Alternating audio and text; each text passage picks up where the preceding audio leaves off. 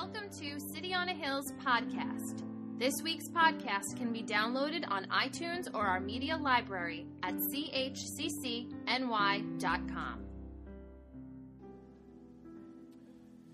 Well, you're not used to this. The beginning of a sermon, you hear a little music in the background.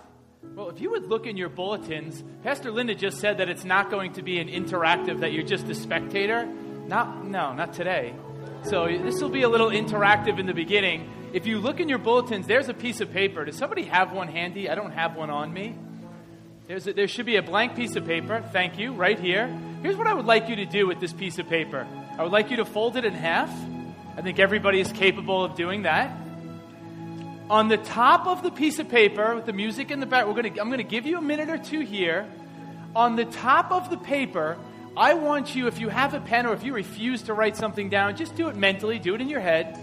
If you could write down for me two, at least two, of the best things that have ever happened to you. Wait, wait, wait, wait. Teacher, right? Have to make sure you know it, right? Be good students now.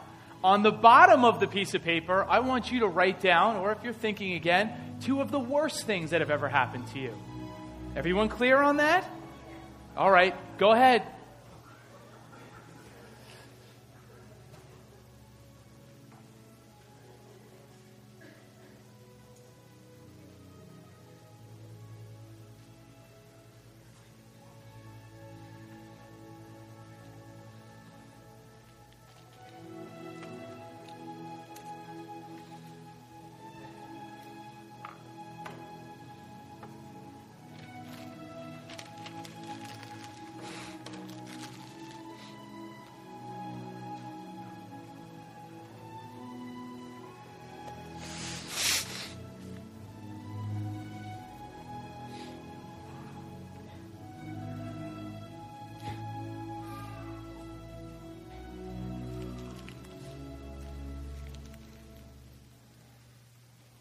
All right, we done?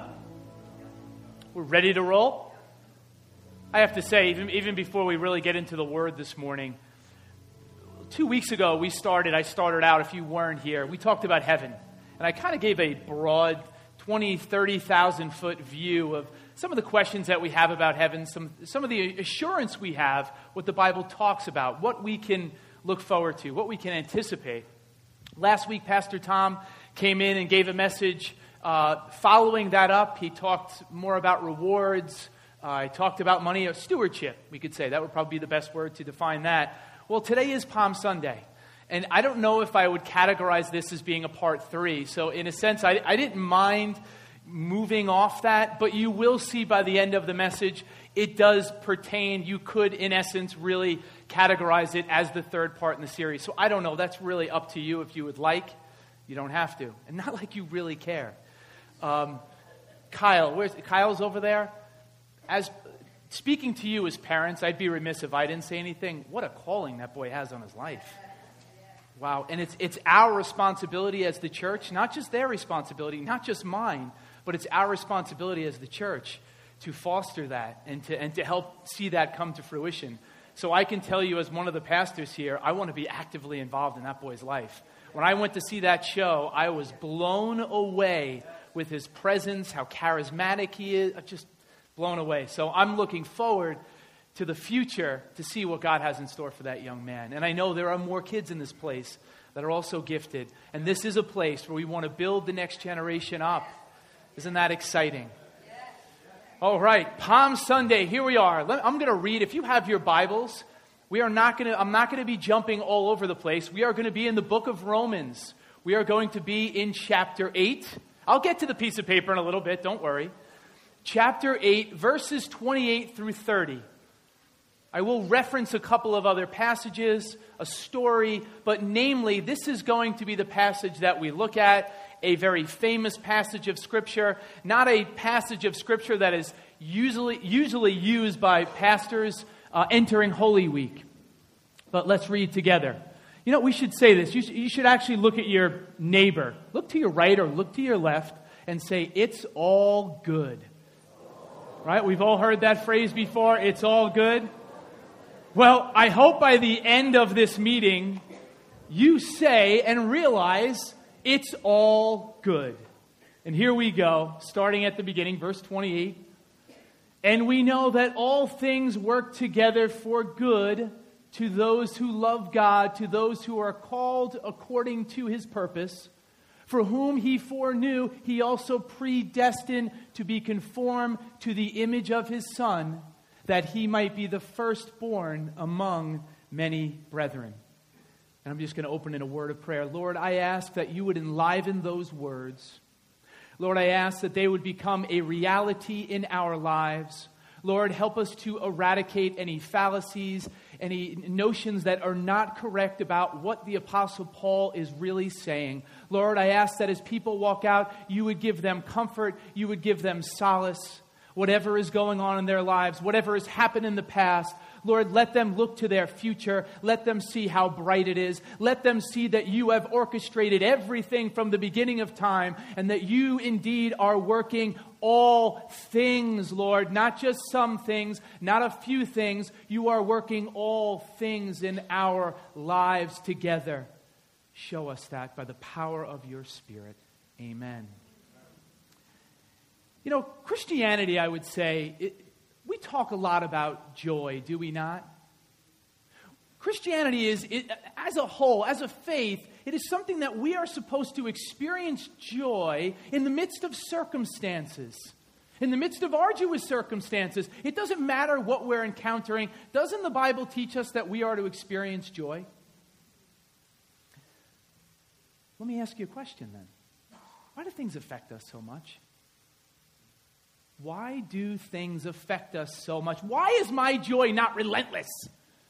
Do you ever wonder that? Or maybe I'm the only person in this room that asks that question or those two questions. Why is my joy sometimes not relentless? Why can't I look at all the situations that are going on? Why can't I find Him in the midst of it? Or why do I have trouble trusting sometimes?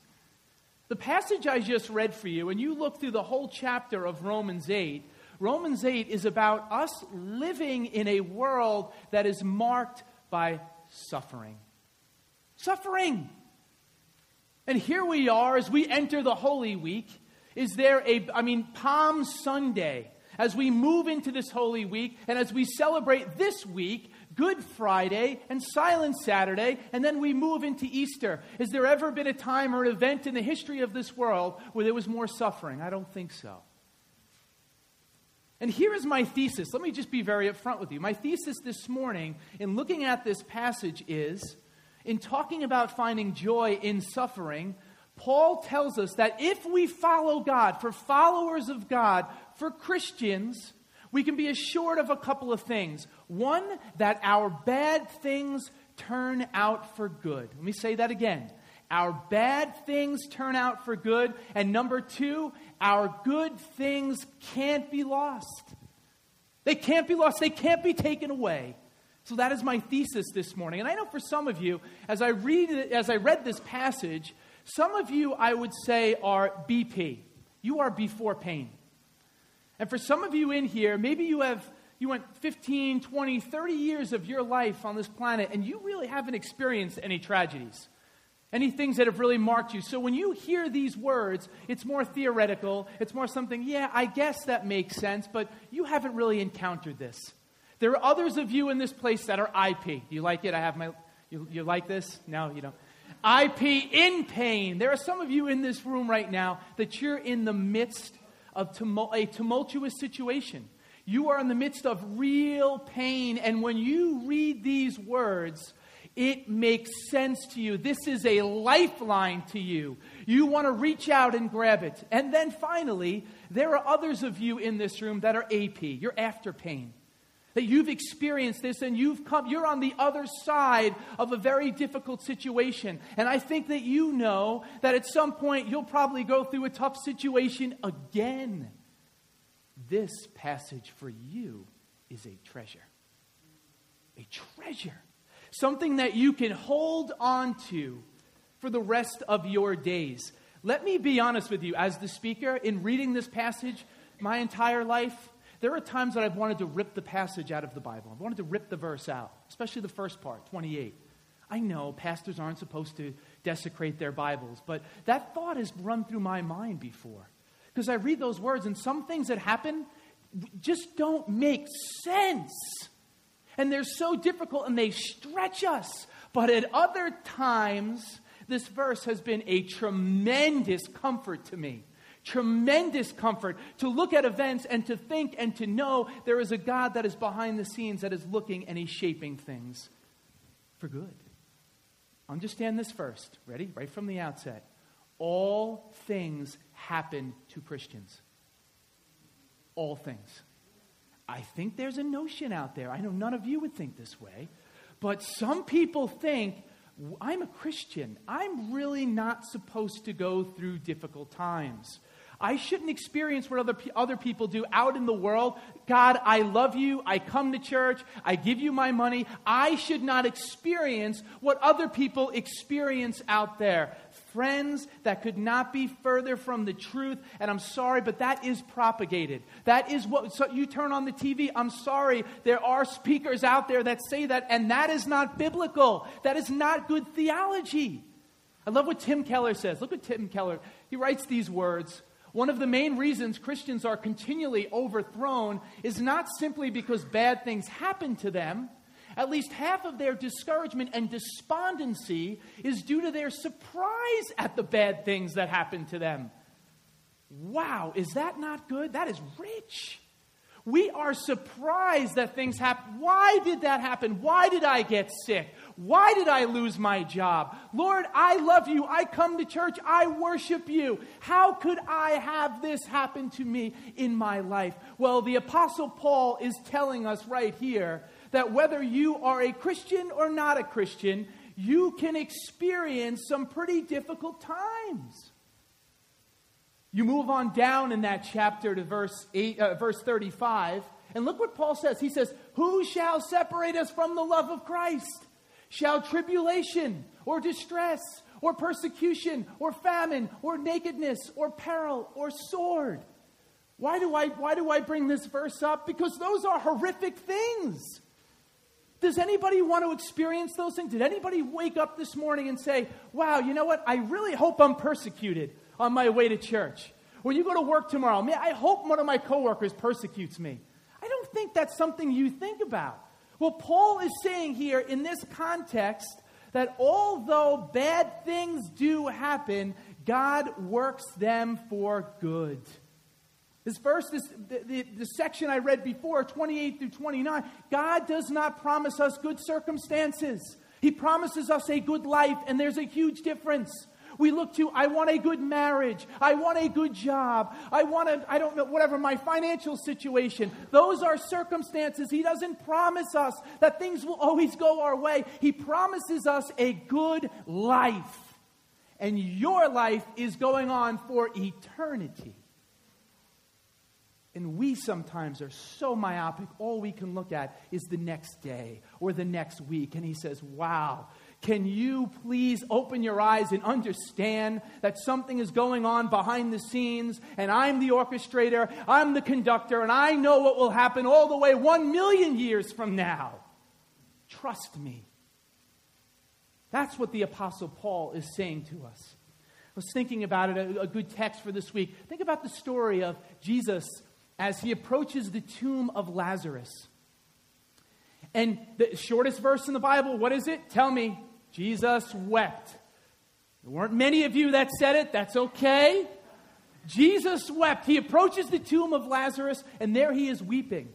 And I think sometimes we look at the situation and we go, oh, well, Jesus is approaching this, and he's going, hey, you know what? No harm done the bad thing that happened, I'm going to make it good. I'm just, you know, I'm going to give glory to God and everything's now going to be good from this. That the bad thing that happened is now going to be good. No, that is not what is happening when he approaches that tomb. He is weeping because the bad thing that he is going to make good is bad. And a lot of times, that's what scholars say. I think our interpretation of that passage is a little wrong, or the story. He is saying the bad thing that has happened here, I'm going to change it and make it good, but it's still bad because there is sickness and there's disease and there is ultimately death. But he knows what will happen some days later, he'll be taken to Golgotha. He'll be taken to the cross. Well, he will eradicate death and he will take sin in all of its evil and every, everything about that. He will take it on the cross. He will take it on his shoulders and he will remove it.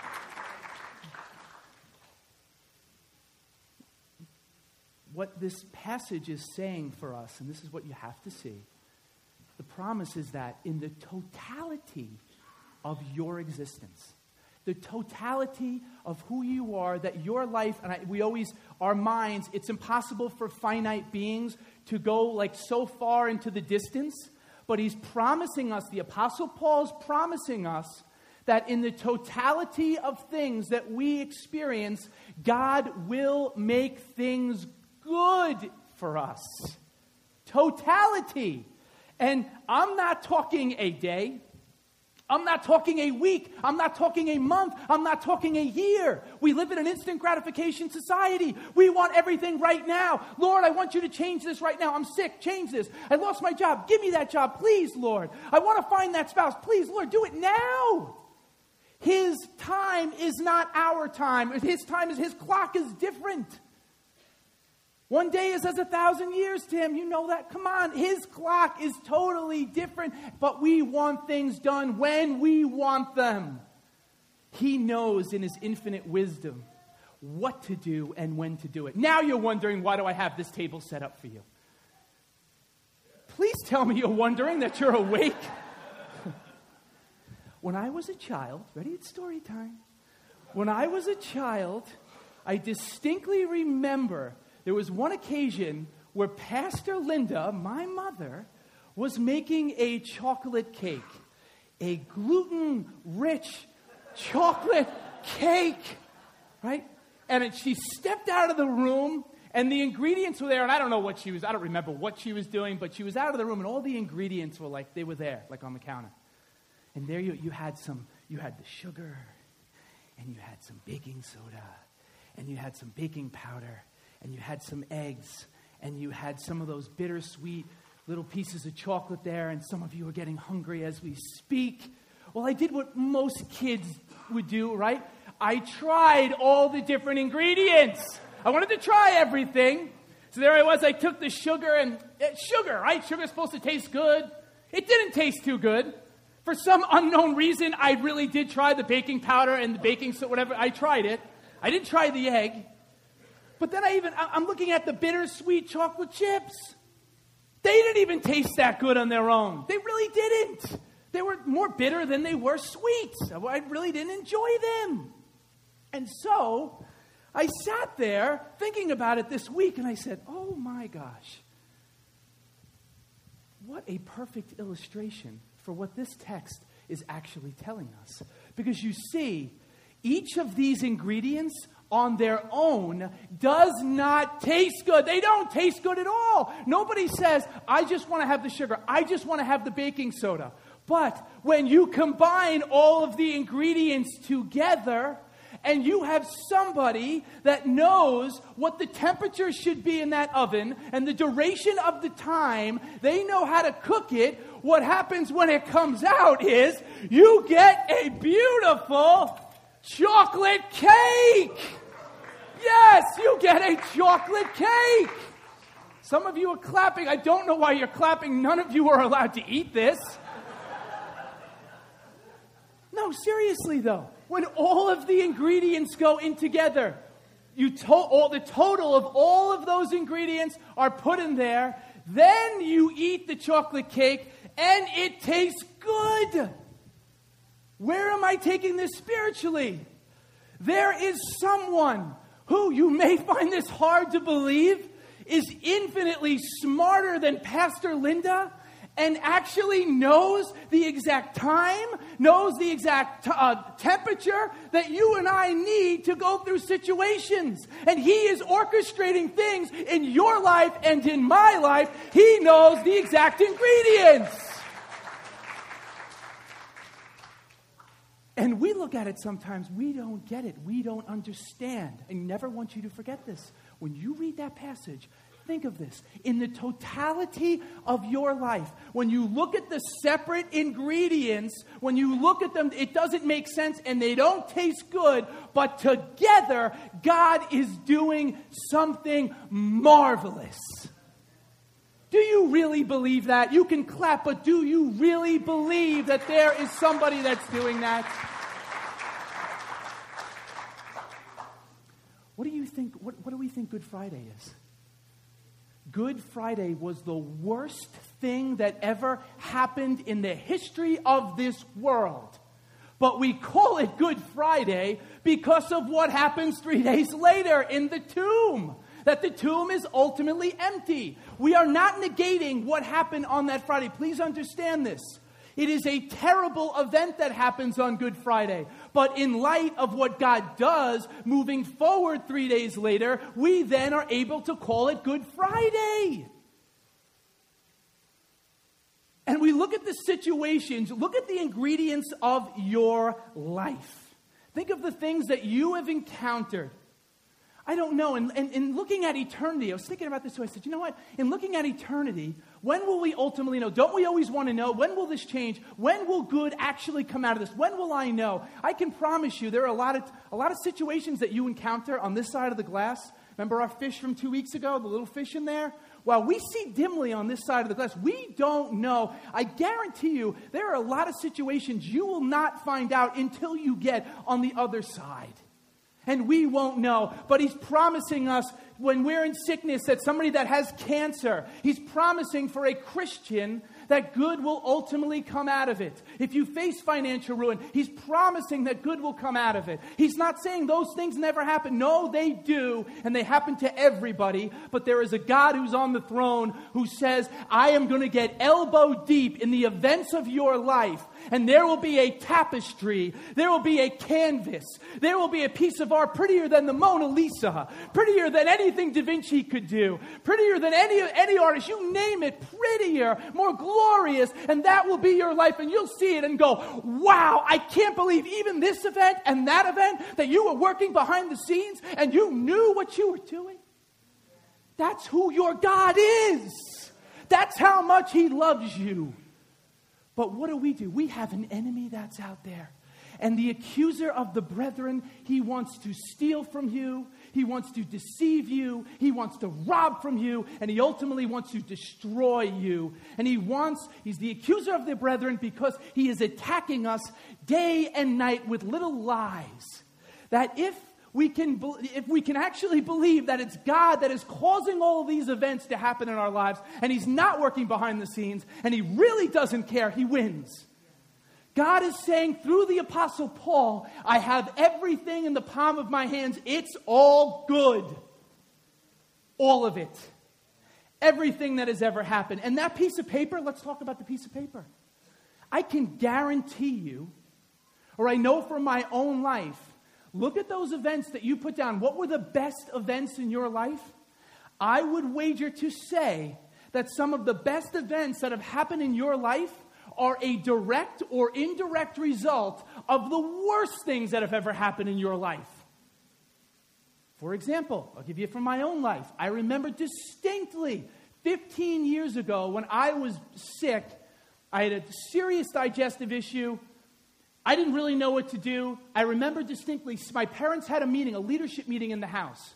I remember sitting in a study in the room, and it was my first year teaching, and it was brutal. The stress that I encountered where I was, and I'm not really getting into that, but I just remember sitting there. It drove me to God because I had no answers. There was nothing else I can do. And I tell you, that was, God didn't cause that. It was the catalyst, though, for what you see now. And listen, I'm far from perfect. You can ask my wife. Far from perfect, but that was where I, God really used that event in my life where I would say it was one of the worst events, and it's still something that I deal with that I don't like. It's not good, but God has used it for good to draw me closer to Him. What about you? What are those events that you have down on your sheet? Are there any events, the, the best events that have happened, the best things that have happened in your life that you would say are the direct or indirect result of some of the worst things that you've ever endured or encountered? I would wager to say yes. Isn't it amazing how that works? There is a God who knows, there is a God who cares. And friends, understand that when I said that all things means all things, it doesn't mean all things but a few things. Let your mind wander. Think of the worst things that you have ever that have ever happened to you. Every translation is saying that all things is everything, comprehensively. It's everything that has happened in the history of this world, in the history of humanity. What doesn't, what is not included in all things? Nothing. Everything is included, everything that has happened. It's an inseparable assurance. And let me say here, I have to say, what is this text not saying to us? Because people sometimes look at this, and I said it before, people can get disappointed and people can get disillusioned because they think God caused it. Well, God caused this to happen. And I know sometimes that's our first instinct. Something bad happens. God, why did you cause this in my life? I would say to you, people look at things that happen in nature. Listen, we, when man fell in the garden, when man fell, all of creation fell as well. And all of creation, Romans tells us, is waiting and groaning for the day of its redemption. All of nature. But when we see nature has fallen to the curse just like us, that's why when there are earthquakes, famine, when you, uh, tornadoes, hurricanes, all laws of nature. That is not God causing it. Does God use it? Yes, God uses it, but God is not behind the scenes causing that to happen. I, I get so angry when I hear that. I don't understand that. But I think people get stalled sometimes and they get the wind knocked out of them because they think God is actually causing these events to happen when it's just the laws of nature that are at work. And, you know, I, I, have to reiterate this just to make sure so nobody is coming up and saying it to me. This does not mean that all things will work out for our pleasure, that everything will work out for our comfort. That's not the case here. We are not negating bad things. Tragedies will always be labeled as tragedies forever. Always. But it does mean that God is in the midst of that tragedy and He's working for something bigger and greater beyond our comprehension, something that we don't even we can't even really fathom. And now I'm going to blow your mind. Go back to go back to 829. I want you to see something. There is a there is a word that connects 28 and 29, and it's the word for, and it says, And we know that all things work together for good to those who love him, to love God, to those who are called according to his purpose. And that word for, you should underline that word for because it is linking the two verses. It is not talking about our circumstances again. It is talking about our over the totality of our life. And then he says in 29, for whom he foreknow, he also predestined. Underline predestined. You know what he is not saying in 29? And people get this wrong all the time. If you think this is not a big deal, but let's just get it right. He is not talking about a theology of predestination. That's what everyone says. It's not true.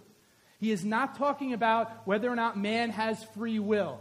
He is when he uses the words predestined right here, he's using the word to comfort us. Something that is predestined, friends, is fixed. It is immovable. He is saying if you love God, you can count on a promise that is absolutely fixed, that nothing can change it. You are predestined to have the first part of that happen, that any bad thing that happens, you can stand firm on the word of God and be not be moved and know that he is working it for your good in the long run.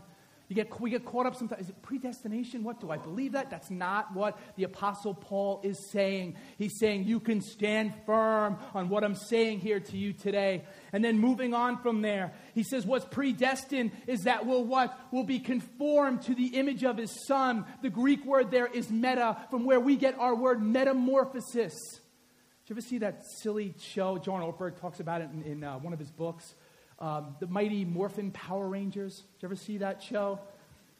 If you did, I feel bad for you.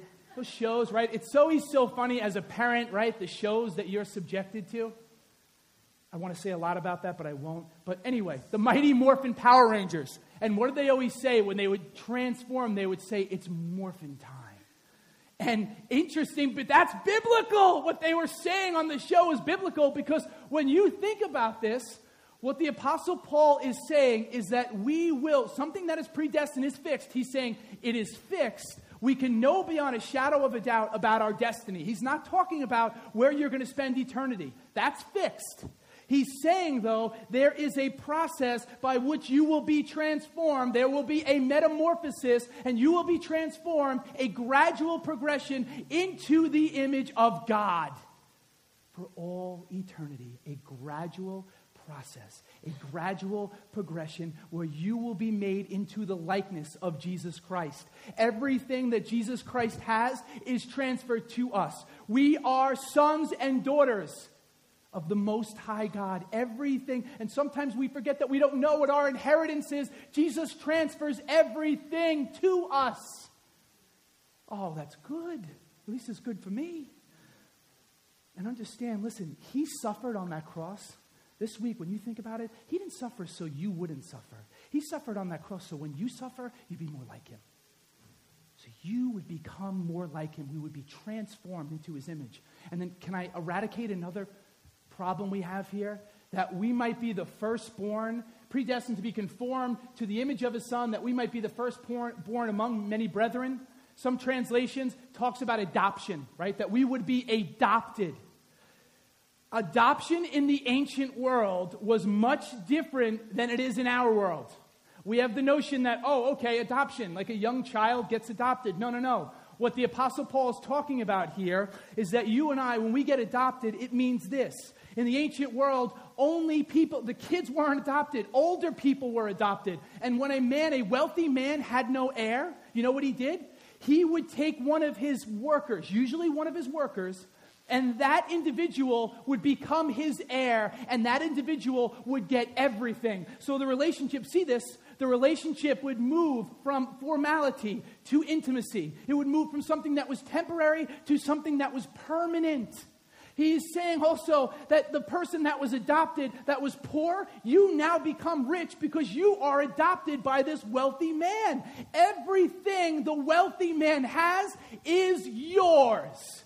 And he's saying here, as Christians, every single thing that God has through his son and his salvific work on the cross is indeed yours.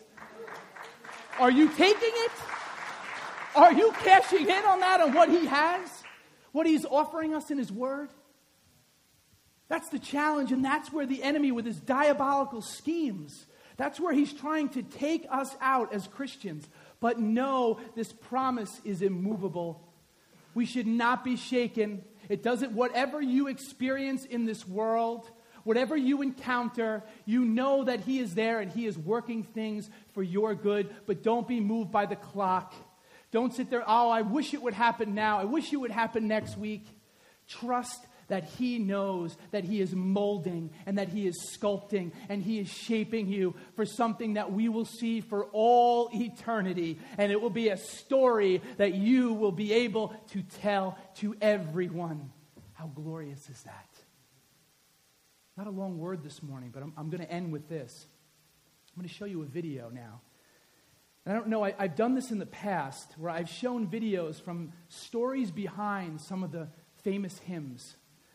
We need more, I'm sorry, music team, by the way, incredible. I'm talking to Megan this morning, if I could just boast on them. We, what, Monday night till midnight.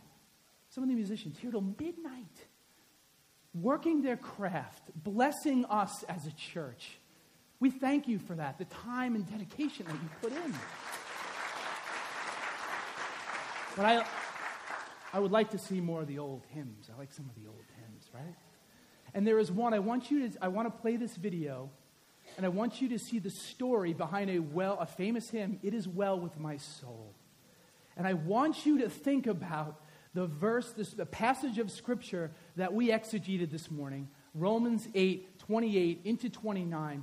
Think about this story in light of what the Apostle Paul is saying. Think about how we have been blessed. Generations of people have been blessed for hundreds of years. Think about this man's faithfulness. Think about his story.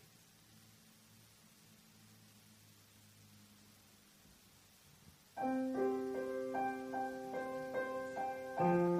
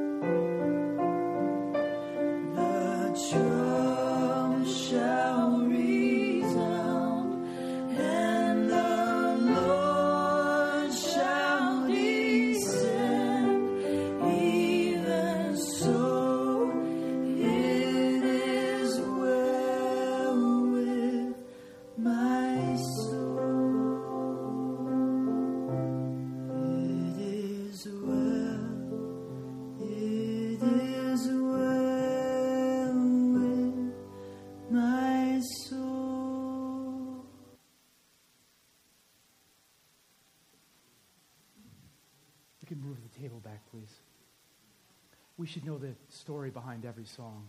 Because for a lot of the great songs that we listen to and sing, there are stories like this. Can you imagine hearing this song and imagine this man telling this story for everybody, every Christian, for all eternity to think about? Here was a man that understood and is still understanding and still gets to see it in heaven where he is now, that all things truly do work together for good. And we as Christians living over 200 years later have been so blessed by these words. And as we come to the table this morning, as I said before, Jesus Christ did not go to the cross. He did not suffer so that you would not suffer. He went to the cross and suffered so that we, when we suffer, we'll be more like him.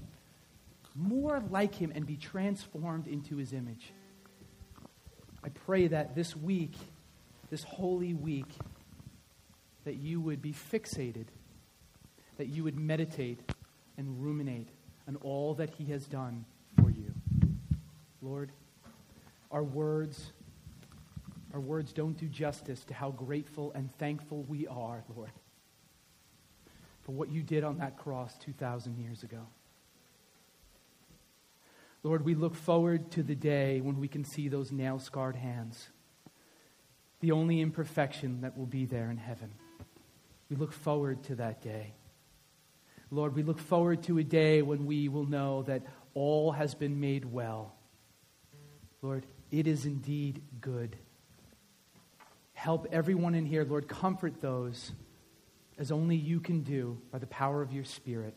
Comfort those, those with those words, people that have been through very rough times, even recently, are going through times that are very arduous, that you would show them that in the future all things will indeed work out and be good. And it doesn't negate the pain and suffering that they're enduring right now, but to know that you are there and you see them and love them. We thank you,